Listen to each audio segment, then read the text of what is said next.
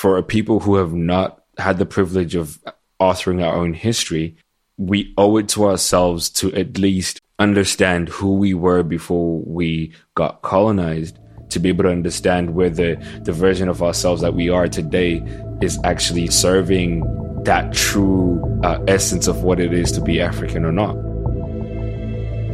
I have a dream today. Is it too much to ask you to grant us human dignity? Who taught you to hate the texture of your hair? Who taught you to hate the color of your skin to such extent that you bleach? For so many, many years, we were told that only white people were beautiful. You're afraid that if you give us equal ground, that we will match you and we will override you. Black is beautiful. Bring her. I wanna free. Usakangwa nedombo pawakacherwa, which means don't forget who you are or where you came from. Welcome to Black for 30. Thanks for pressing play and uh, tuning into another episode of Black for 30. And before we get into the episode, as usual, just need to set a few seconds aside just to focus um, and get ready for this convo. And the 15 seconds starts now.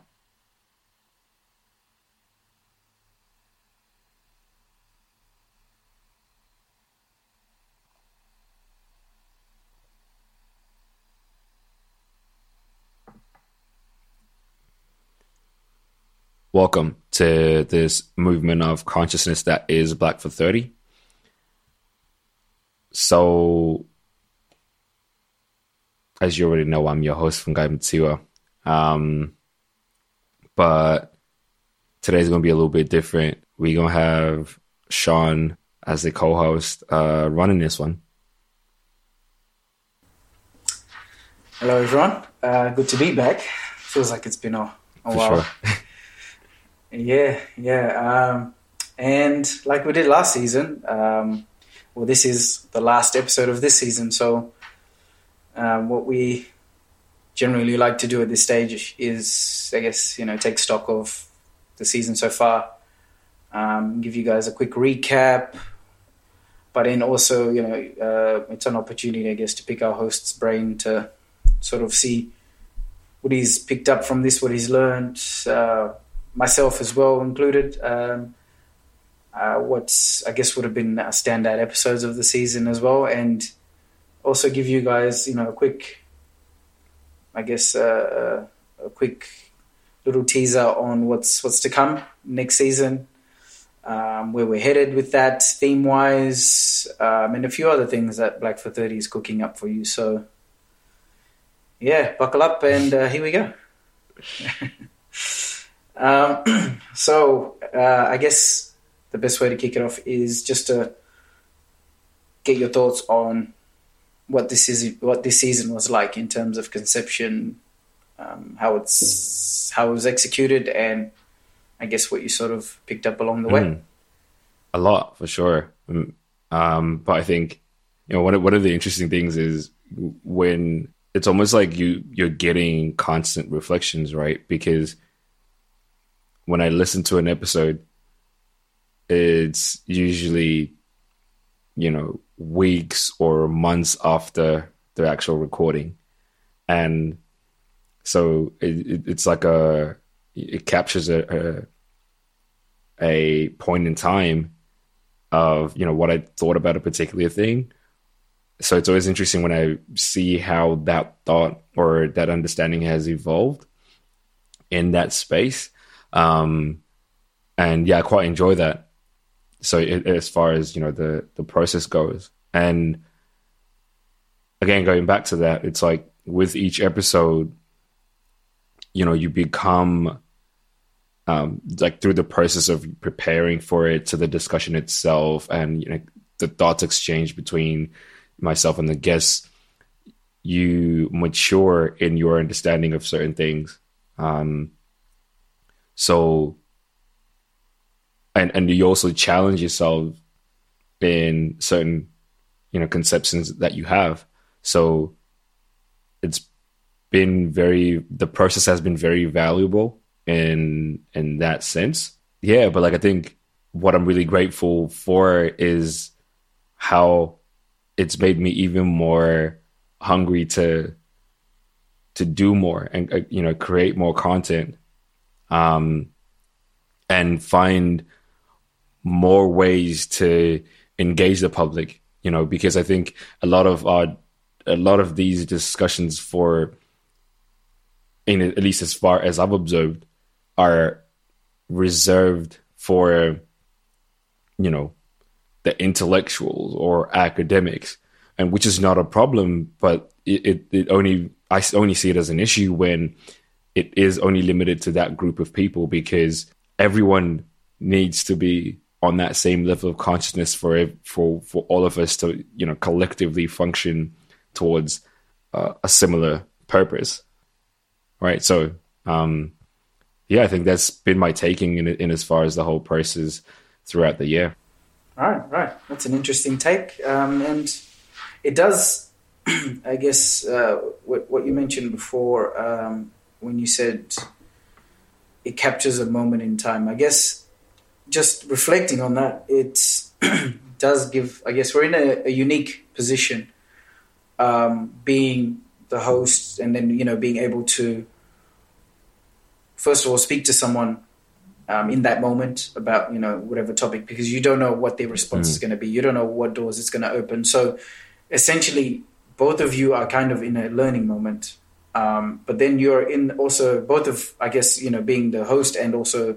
the guest um, we're sort of both in that unique position where it's like you say these things you know you have your thought process and you know you're having this candid conversation um, and then what your takeaways are from that conversation. And then when the episode actually drops a few months later, you know, you, you're in that position again to be like, okay, well, a few things, well, for most of us, you know, a lot of things have happened in that time. It could be two months, could be three mm. months down the track, right? So, you know, in that time, the hope is that you've done, I guess, a bit of growing, a bit of maturing. Sometimes it's for the, you know, the hope is the majority of the time it's for the better. But, you know, sometimes you regress a little. We are human. Um, so there is that unique perspective where you get a different take on your thoughts from a few months back into the person you are now, which is like you said, it's a it's a it's a very interesting concept where it's like you capture what you were thinking a few months ago, and you know you get that idea, like you get that thought process mm. verbatim again when you when you hear it when you release the the, the episode, and yeah, it is. It is quite an interesting, I guess, experience because then you, well, from the listener, we have this different, I guess, um, vantage point where the listener can listen to it, you know, multiple times, but their involvement of it is a little bit different, and what their takeaways from it are a little bit different as well. Mm. So, I guess in saying that, we do um, we do both learn and also share these experiences all at the mm. same time but we're just all doing it, I guess, in different ways at different times. Yeah, yeah, which is it's it's an interesting concept, I guess, to look at, and you know, it is good to sort of see that, or at least being from from the listener's perspective, it's not just us regurgitating information, because we are also taking the, these things in, and it's something new that we're yeah. learning from from these processes. So it is, yeah, I guess it's it's good to see sort of see behind you know the, the unique take that we get in regard to that. It even becomes more interesting, like when you approach a lot of the conversations, listening, accepting that you know you don't have to believe what the other person says, but mm. at least understand it, right? Um, yeah, and yeah. also the motive is not to be right or to be proven right, but more, I guess, hearing how nuanced the conversations are. Because, mm. and again, you know, speaking to just my experience with speaking to different guests, is how the problem of or the issues that black people face are seen differently depending on you know the person's experience So, so Yeah. the version of what one person thinks is really wrong with the black community is quite different to another. Yeah, no, that's that's very true. And I guess looking at it from our perspective here, being obviously, you know, one part of a very large African community here in, in, in, in Australia, I guess the the main thing is that our, all our experiences are, are, are very different. Um, how we got here is different. Why we're here is different. You know, the time spent here is different. Um, you know, our end goals are all different. So, but the main thing that we have, I guess, together is the you know the fact that we are black, we are African, or we, you know, you, you are African. Um, so, it is, I guess, good to sort of show that each experience may be you know lived differently, but you know the circumstances like or the end result may be similar or the cause of it may be similar. You know it could be racism it could be ignorance it could be i don't know whatever systematic issues there that are. facing. Mm. yeah yeah but you don't you you're not necessarily alone mm. in that regard. It may happen to you at a different company at a different state in a different city but you know the the main core like the main there's always main sticking points. There's always you know those keywords that keep coming that keep coming mm. up um, so yeah it does i guess open up that door a bit more to understanding other people's experience and experiences and not just rushing to judgment Mm. the how and the why of things i think are probably what's more important or what we need to i guess become a little bit more accustomed to finding out first before we go too far because i feel like that's the basis of understanding is someone's motivation or you know how it happened why it happened. You know they they tend to go a long way in terms of pushing the, the, the narrative of understanding a lot further than just your con your your, your conventional you know speak and respond type thing. For sure, for sure. You know, you just took me back um, to the episode we did about no family feud, right? Or the family, yeah, no family feud, right? Where it's like ultimately we are all different, but we have a lot of similarities, and our issues, you know, share a lot of uh, things in common. So there is value in me respecting and acknowledging that you, Sean, have your own experience, and you know it, it, it therefore means that you know how you interpret certain things is going to be different. But I also understand that you are black, and you, and so therefore we have similarities in terms of the things that we struggle with, right? Mm. From our, you know, in terms of the issues that we face in society, there's a lot of crossovers. So there's room for me to be able to cross that difference that we have, you know, whether it's because I'm from Ghana and I and I tell you that Jollof is from Ghana and then you're from Nigeria, or you know, in actual fact, you know, uh, Jollof is from uh, I think it's from the Horn. I don't know, but anyway, um, oh look i don't know if we have time to ignite a civil war today you know what I mean. But it's like it- it- it's, it's like that, that that's cool. But then, in terms of the priorities that we have um, um, on the issues that Black people face, Jollof is way at the bottom, right? So let's talk about Jollof once we are in a place where, um, you know, we have functioning have to worry about a economies, we have things. functioning countries, we have good leadership. You know what I mean? Yeah, yeah. And that's look, especially what you're saying uh, for that specific episode. There, it also brings up like, like a what's that saying? The ties that bind, Mm. right? So, because you know of humanity as a society, we are very much social creatures. We are drawn to each other based off of similarities. Now, unfortunately, skin color happens to be one of those. Um, and the idea is that at least you know those of this of the same skin color, especially if you know you've the majority of you have experienced oppression at some level or racism or discrimination based, you know, either gender, race, or combination of all, um, to at least have that those conversations and, and, show that you're not alone in these experiences. Um, it does, it does, you know,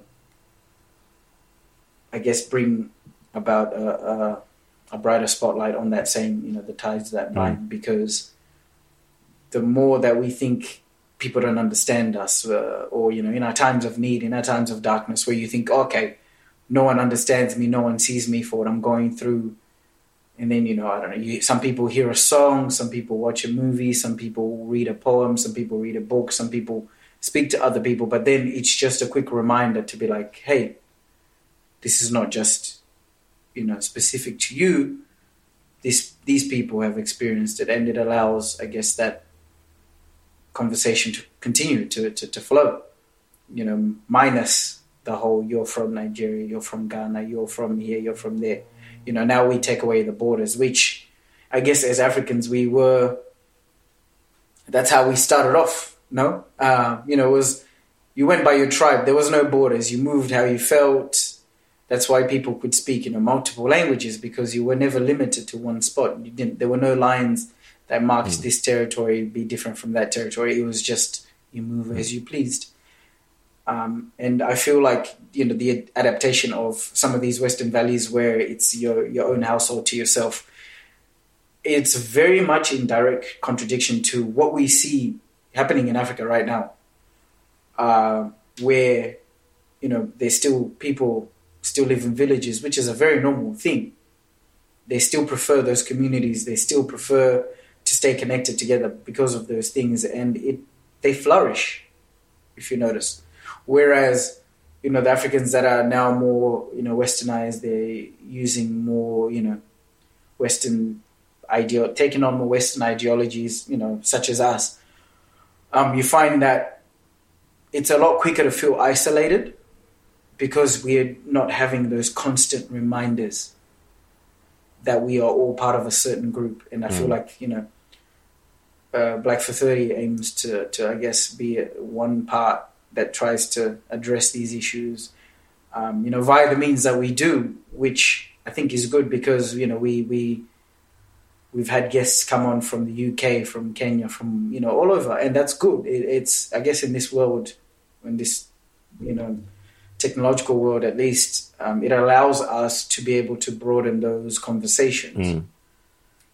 Um, but I feel like that should not make us forget how it is that we got to be where we where mm. we are.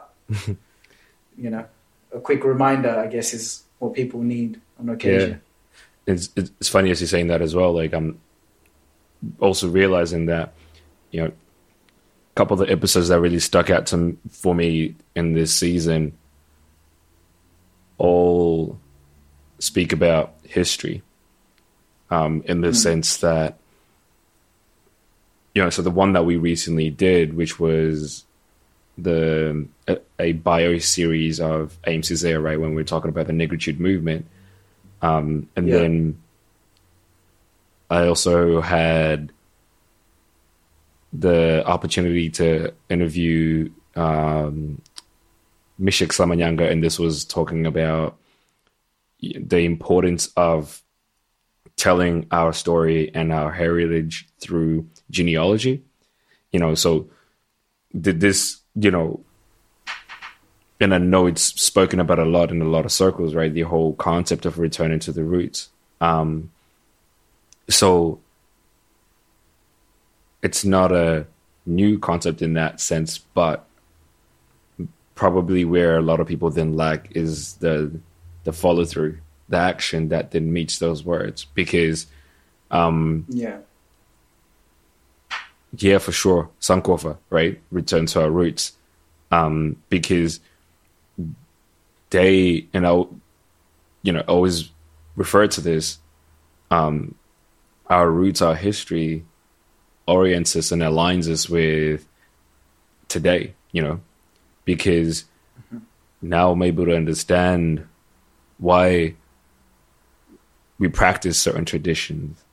I'm able to understand um, why, you know,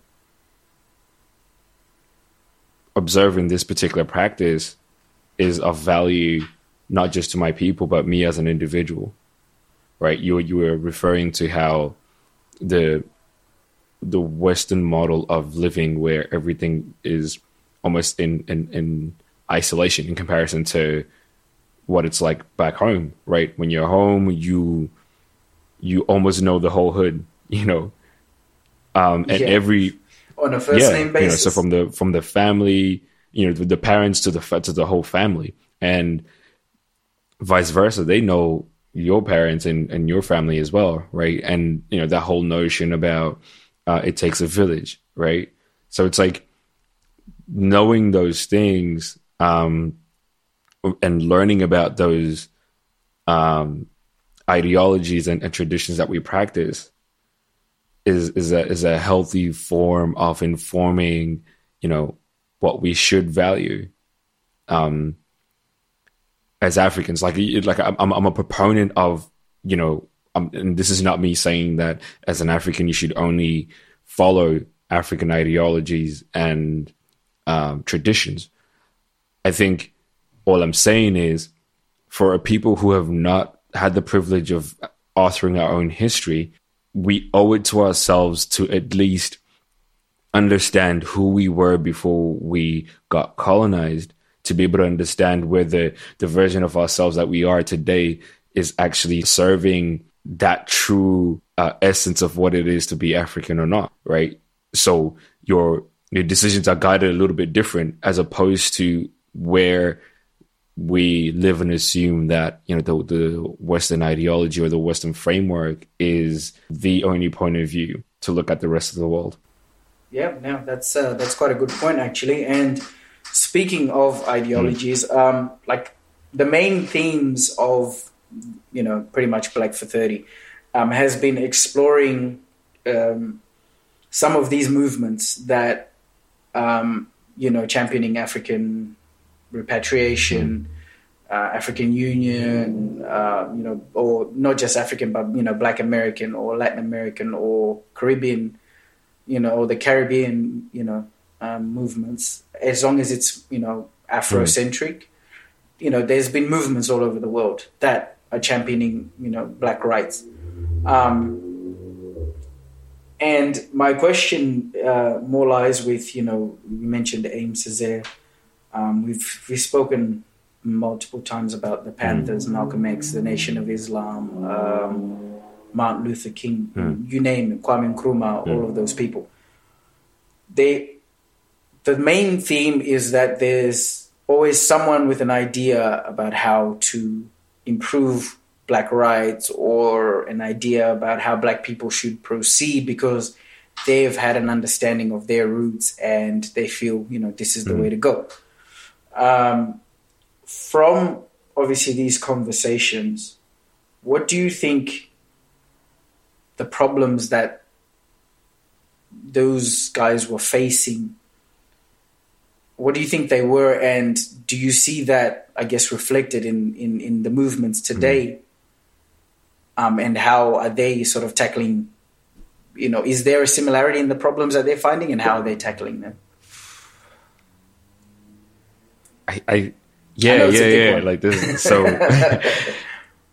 and you know, initially, my, I think my, my my thoughts were focused on leadership, right? In a lot of these movements, organ, organizations, countries, what what you have you, right? And I think that's because that's a conversation that dominates a lot of the platforms when it when it comes to you know any any reference as to why you know, some of these movements have declined. Um, so it still remains an issue, leadership for sure.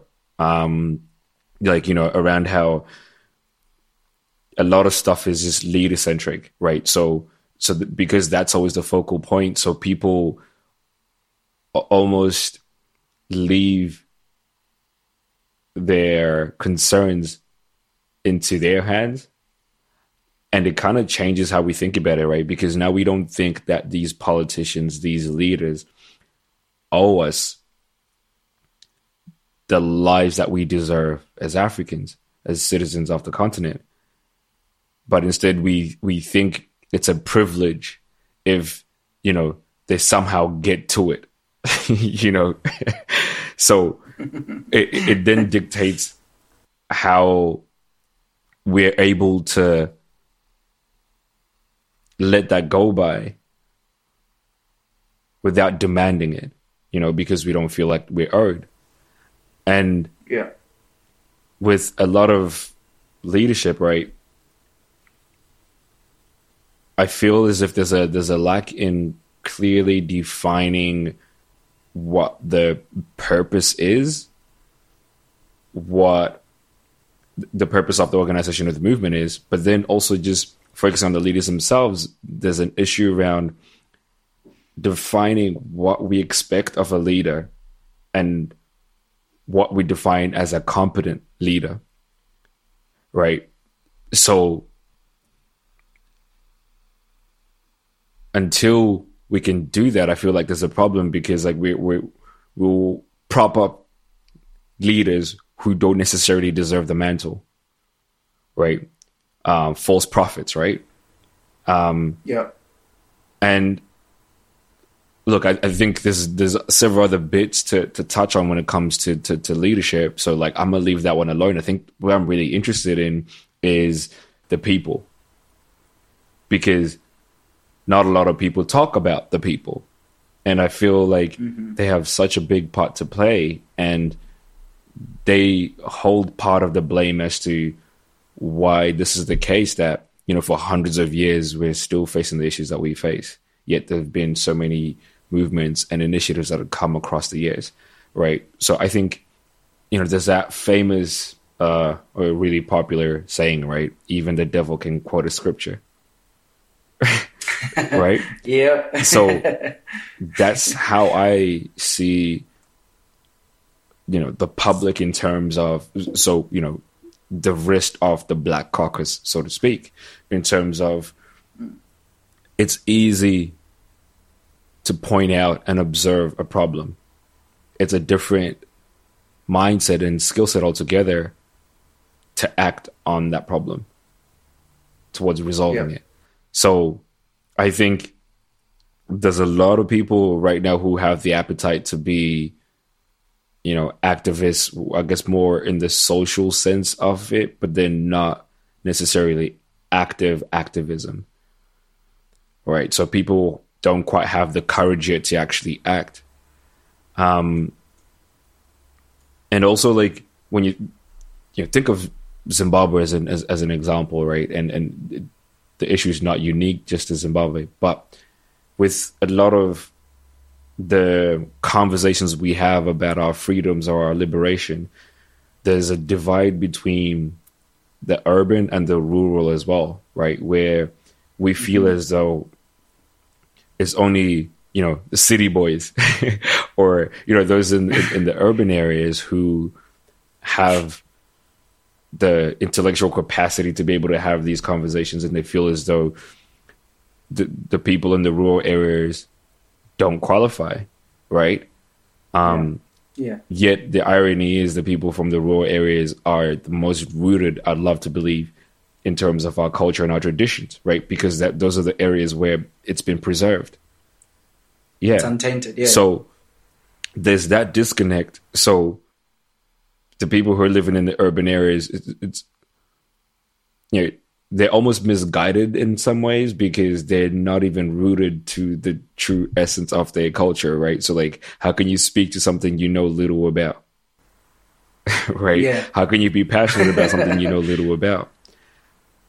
but you're not actively yeah practicing. so so people are unable to to understand the moral obligation that we have that, that each african has um to the continent right? Because as much as we like it or not we are products of our ancestors right? And Um, I may not be able to, to to name them all, but I know that the fact that you know my ass in 2023 is able to live and have a life in Australia is something they would some of my ancestors never would have been able to imagine, right? But they were able to do what they did to give us, you know, this form of liber- liberation or freedom that we have today, Yeah. knowing they would never enjoy it. Yeah, well, that's a, that's a that's an interesting point that you make there, actually. Um, and let me just make sure that I've got everything that you were saying in there. So essentially, we tend to focus on leadership a lot in these movements, correct? Um, and the main thing, which I think I've probably said a million times, is that the reason why a lot of these aren't successful is because usually you just get rid of the leadership, right? So, unfortunately, the facts point to the fact that for any sort of pro-black, uh, pan-African, or whatever else movement, you know, towards black rights, how it's begun, generally, all you have to do is cut off the head of the snake, and the rest will die. Essentially, um, and I think with in, like in regard to that, that makes perfect sense because when you look at how society is, we generally put one person on a pedestal, one, two people on a pedestal. So, what society is saying basically is they're dictating how we should present a, a movement, and generally you get one or two people. Um, if you look at you know the the civil rights movement, the predominant names were Malcolm and Martin, right? Um, the co- the founders of Black Black Panthers were Bobby Seale and Huey P, Huey P. Newton. So it's either one person or two people who are just driving this this you know this vehicle hmm. along, and the rest of the people, yes, they have you know, you they're like you said, they're not active activists hmm. essentially. So now you have a varying spectrum of you know people who are down to die for the hmm. cause, right down to you know our Twitter Yeah. fingers. Now, unfortunately, like a pyramid, as with any leadership structure, it gets thicker towards the bottom, doesn't it? Pardon the so pun. the there. greater concentration. Look, you, you take from that what you will, okay? Um, but it definitely gets a lot thicker down the bottom, doesn't it? Um, and I think that's where the issue lay is lay, lies is that the structure of these movements is not everyone equal. It's you always have to have a leader first, someone who tells you what to think, how to feel, how to react, how to respond. Because even if you look right now, what do we, whenever something happens, who do we look to to issue a statement about what's happened? Do you know what No I mean? one. Like in a lot of places, no one. Black people, yeah, black people don't have anyone to run to at the moment. Um, you know, Jay Z is now one of the people that I guess is is is thought of when something happens in America. You got to find out what Jay Z's thoughts are. HNIC, bro. you know. Literally. So it's a vote by popularity, essentially. Um, but, you know, when you look at on a national level, you know, you always have statements from ranking members of some government, you know, your prime minister, your president, they say something. Um, kind of like what we're seeing in, in, the Middle East at the moment. Not that we want to get too much into that, that's a whole other bag, but you see these people issue statements um, you know, the everyday person is not being listened to, is not being heard, because for some odd reason, we have decided that it's okay that we should have a spokesperson. Now, we've forgotten that spokespeople can be tainted, can be corrupted. If we all have the same idea, if we all are on the same page about a movement, you don't necessarily need a leader because anyone can speak for you. Is that yeah? So that's from what you're saying. That's basically, I think, what if we keep worrying about leadership, we won't get far because you can easily sl- sway the leaders of of any movement towards something. Um, and Like, f- yeah, sorry, No, like is you know exactly right. You know, there's the the the leadership plays a role. Um but then you know, I, I don't need to sit here and describe to you the problem of black people because you're a black person, so therefore you live through it, right? And that applies for everybody. So Yeah. For me, it's more in institutionalizing the movement because whenever it's just grassroots, there is no, there is no, there are no formal structures. There's no, there are no formal obligations. Um, there are no formal responsibilities for people. There, it's not sustainable. There's no continuity built in to allow the fact that you know Bobby Seale can die and the movement will Someone live on takes over. because everyone from the middle management all the way down to the bottom of the pyramid everybody understands not just the purpose but what the the goal is right so Yep. everyone is just skilled differently so everyone plays a different role within the organization within the struggle um, within the movement but once everybody is able to understand and internalize the ethos and what that organization stands for you know we're in a different place altogether right because you know that That's right. you know um, you could die and i could die but what black for 30 stands for lives on That's right, yeah. And look, that's, I guess, once that thought process evolves from who's in charge, who's going to tell me what to do, to I've got, you know, there's me and there's Fungai and then there's someone else, and we all have the same idea. If I'm missing today, you can speak up just as confidently as the next person. Um, you know what I mean? And the the idea is still there. I think the problem is that one person has the idea and then they preach the message because you know a lot of people talk about you know Malcolm was such a captivating speaker or Martin was such a good orator, whatever it is. But they are the only ones who had that idea, hmm.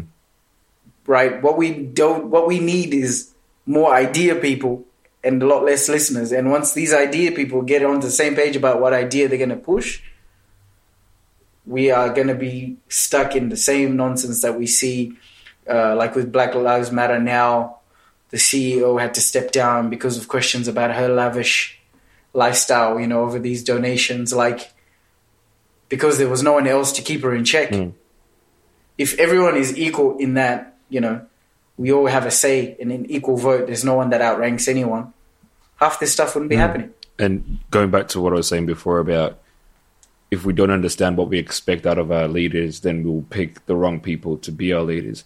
You know, the the Black Lives Matter uh, situation, right? It's like so. Um, you then have faith in something. It, it- you know, we talk a lot about uh, co-opt, the government co-opting, right? this also applies when it comes to not having clear under, clear understandings or clear expectations of what a, what our leaders should be because you have situations where the government will then step in and create initiatives programs that fool us into believing that they are designed to address the systemic issues that we face. And then we fast forward 10 years 15 years 20 years after those programs or those movements or those initiatives have been started and then we realize there really hasn't been that much progress. You know i'll give you the the civil rights act as an example right so that was 1964 i think and Yeah. so and i mean it's already crazy that we're asking just for civil rights you know what i mean not equal civil but sure we had to Just be nice Yeah, to you us, know. please. um, so 1964, the Civil Rights Act is passed. But then when you look at what it was actually doing, so in order for the, for them to pass it into Congress and everything, right? So obviously they had to, you know, sanitize it a bit. Um, so you're finding that when it was then put through, a lot of what it was actually doing was, you know, it was looking at addressing access to like pu- access to public accommodation, uh, education, and some elements of housing, right? But then when you look further into those issues, they didn't address funding, access to funding for schools, right? So, so now it's okay for little Bobby to go to the same school that some white person goes to. But the thing is, that white person is going to a really fancy school, which is all on the other side of the neighborhood, right? Where they probably can't get, they don't have enough money to be able to go to that school to attend it. So they can only go to their hood. But their hood doesn't get any funding from the government, right? So Yep. they have shitty ass teachers, if that. They've got a crap curriculum, right? No amenities. But then they're expected to have the same outcome as a kid who's going to a really fancy, well funded school, right? You look at housing, for example, right? So the Civil Rights Act was, you know, tackling discrimination within the housing sector, right? But then redlining still existed, right? So at the surface, they looked as though they were addressing housing discrimination because, oh, for sure, you can go, um, you can go apply for a loan.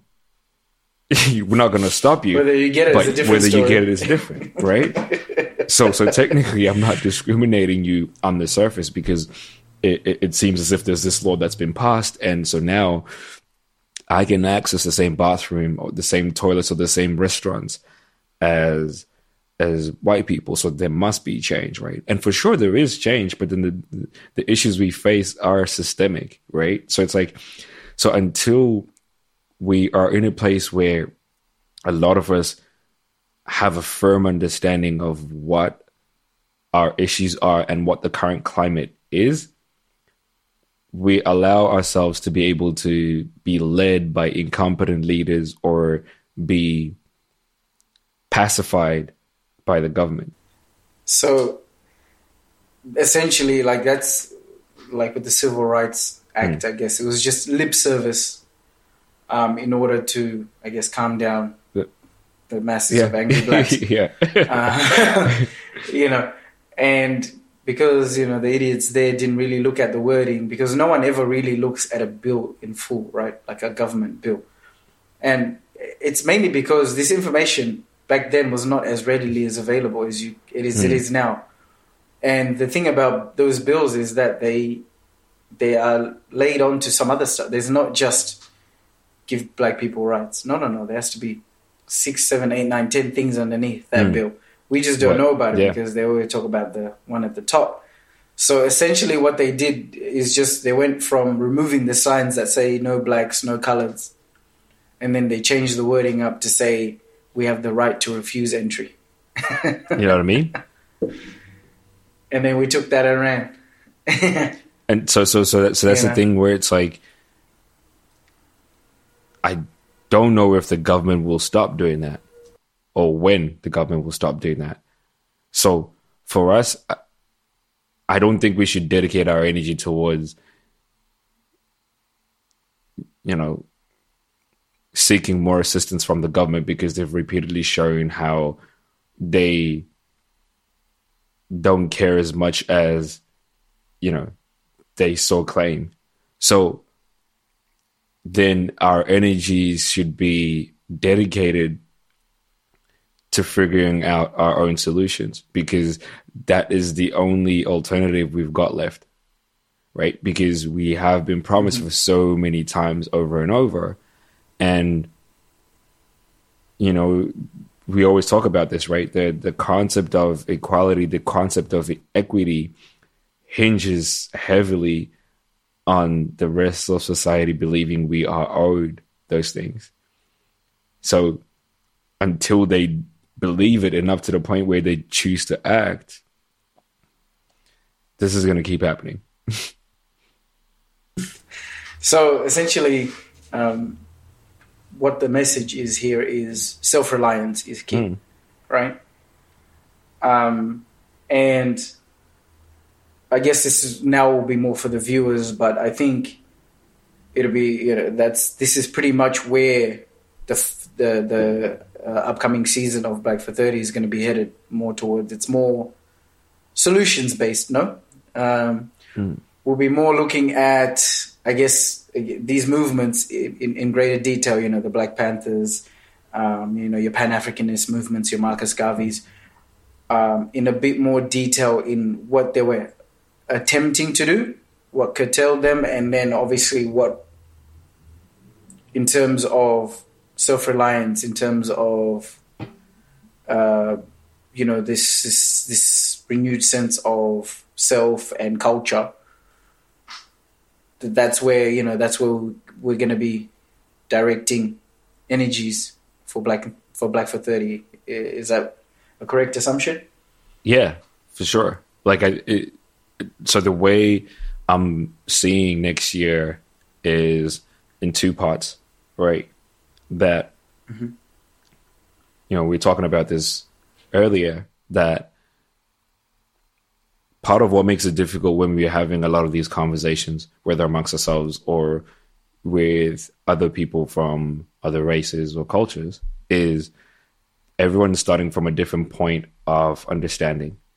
So until so we first need to fully understand the context, fully understand our problems, for us to understand why it matters for us to be having these conversations, for why it matters for us to, you know, talk about collective effort.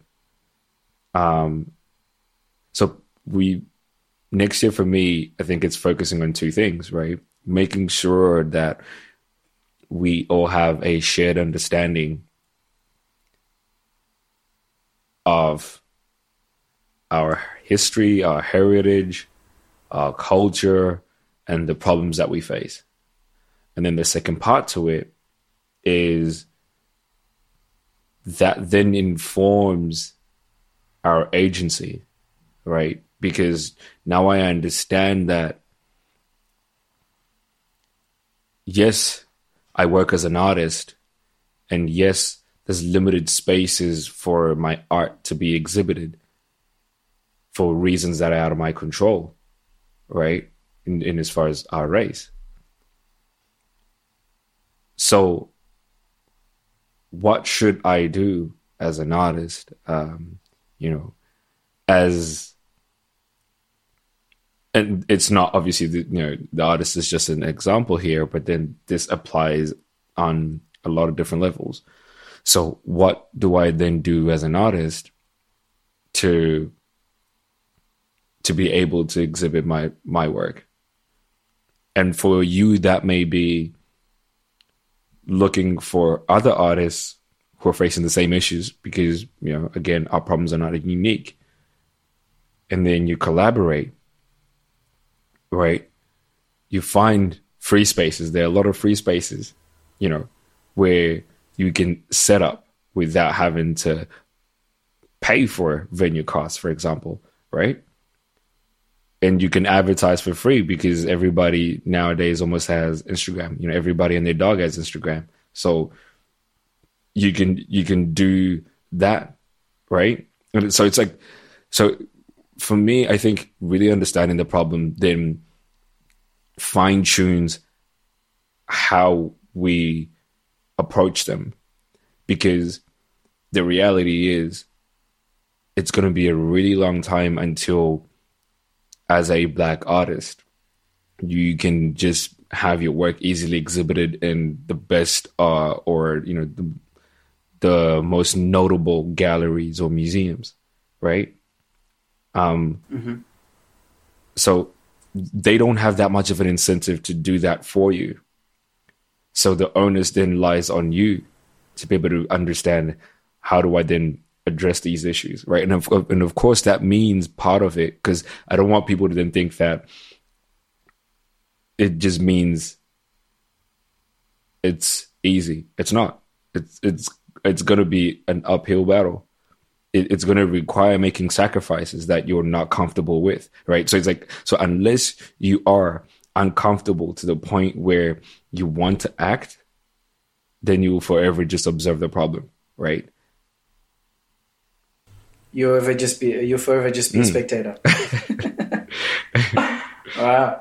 Um, so in in terms of I guess uh, resources or maybe um, maybe side project or I don't know um, tools that let's say Black for Thirty would have. Is there anything else that I guess would be coming up that would supplement you know, the podcast and the Instagram page? Yeah, for sure, for sure. I think so. I'm excited that like we're gonna have a newsletter because I've, I've always wanted to have one because I, I I I subscribe to a couple of newsletters, right? And um, Surprise, surprise. and I like it because um, I don't have the time to be constantly online and consuming content. So I I always like having a little you know a little summary of key takeaways. So I don't you know so a quick two minute read or five minute read um, gives me what I need to you know learn something new or you know look at life you know slightly diff- from a slightly different angle. So I find them valuable in that sense that they collate all you know like little bits of key information, and so that's essentially what I'm hoping to do is where um, you know there's a lot of stuff that we cover and also don't cover in in these discussions. So the newsletter is basically bringing all of that together um, and it's more of a reflection piece as well to it. Um, so that's definitely one of the tools i'd say that will you know supplement the show. And well the the biggest thing that will be coming next year is um, the events right which we briefly mentioned i think earlier. Um, where the idea is about you know e- exploring different mediums to continue these conversations. You know i Yeah. in as much as i enjoy these discussions at the same time it's only limited to two people right and Yeah. and for me i have a huge interest in in a lot of other people becoming a part of this conversation so the events that i'm looking at exploring are you know it's going to be a, a combination of you know art culture with you know some of these important topics and, and, and themes that, that we're exploring mm-hmm. So basically, like you know, discussions, forums, that sort of thing. Mo- more in the sense of the like the discussions because usually you know you you'd have them as as as panel discussions and again they kind of fall into Yeah. a similar bracket of you know the show so mm-hmm.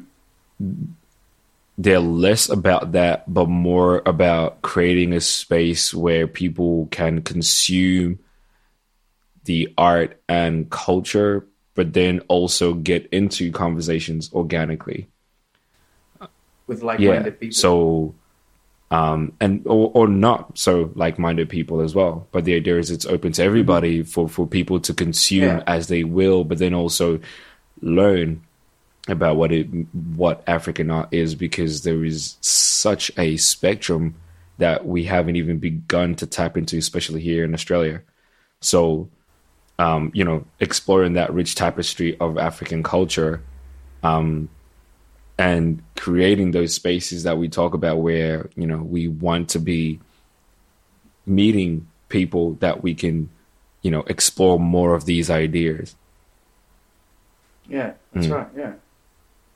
No, that's uh, that's interesting because yeah, uh, like you said, especially with um, you know uh, art, music, there is a lot of you know artists, uh, musicians out there who not only uh, you know have their own, I guess, unique sound or unique art or whatever it is that they have, but they are adapting it to their circumstance. So they could be diaspora, there could be someone who was born here, like you know, first generation African Australian of some sort, or you know, whatever else, you, eh, whatever else have you. So it's a combination of the African culture, um, the Australian culture, um, and whatever other influences they have, you know, from other artists as well. So yeah, that's that's a good take on on I guess trying to showcase those things more often, um, because you know a lot of us wouldn't have I guess an idea of who's doing art. It could be someone that you know about or you know the person, but you don't know that that's what they're doing outside of you know their nine to five or whatever else have you. So yeah, it's a, it's a it's a good avenue, I guess, to sort of continue these conversations and to create new ones too um, about our experiences going forward. Yeah. Like, you know, what what what better way to tell a story than through art? Because yeah, it's a, it's a, opens you up to how people perceive what it is that you've you know produced. It's an interesting, I guess, dynamic to create something and then have people dissect it based off what their understanding of it of it is. Because now you're learning something new Yeah. as well. Exactly. it's a win-win. Look, it sounds, you know, um, I guess sounds like there is quite a lot of things to look forward to coming up next season. Um, and I guess to all you listeners out there, uh, if uh, you are about that militant life, um, I am proud to say you can look forward to more militant conversations happening. um, uh, from next season. Uh, and if there are any topics that I guess we've missed and you may like to hear, um, you know, always feel free to give us a shout on uh, Instagram, Black for Thirty, um, on Spotify. We're on there, iTunes as well. Um, there's a website uh, as well, Yeah, if I'm correct. Yeah, um, all Black for Thirty. So you know, hit us up. Um, and is there any final words, any going out words for you, Joe? Um, no, really, I, I I feel like I have um spoken my heart out.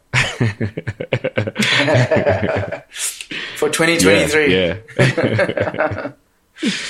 Look, it's it's been a journey. It's been a trip. Um, and you know, I think we can just say to all you people out there, stay safe. Shit's going crazy. um, you know, be wary. Research. You know, look around you. Learn new things, but you know, stay ready. I think. And as always, stay black. I hope this was a learning experience to adopt and change the way you think and live. The goal is for us, and that includes you, to be able to see ourselves for who we are so we can accept the person in the mirror and begin to value ourselves. Whether you agreed, opposed, or were offended by some of the content, I encourage you to engage with me so we can have positive discussions in trying to understand each other. So send your comments, reviews, or feedback to our Instagram, Black for 30, or an email to admin at blackfor30.com. If you believe someone will benefit from this episode, please share it. When you get to the end of this recording, please subscribe to Black for 30 wherever you get your podcasts. Thank you for your time, and I wish for you to join me again.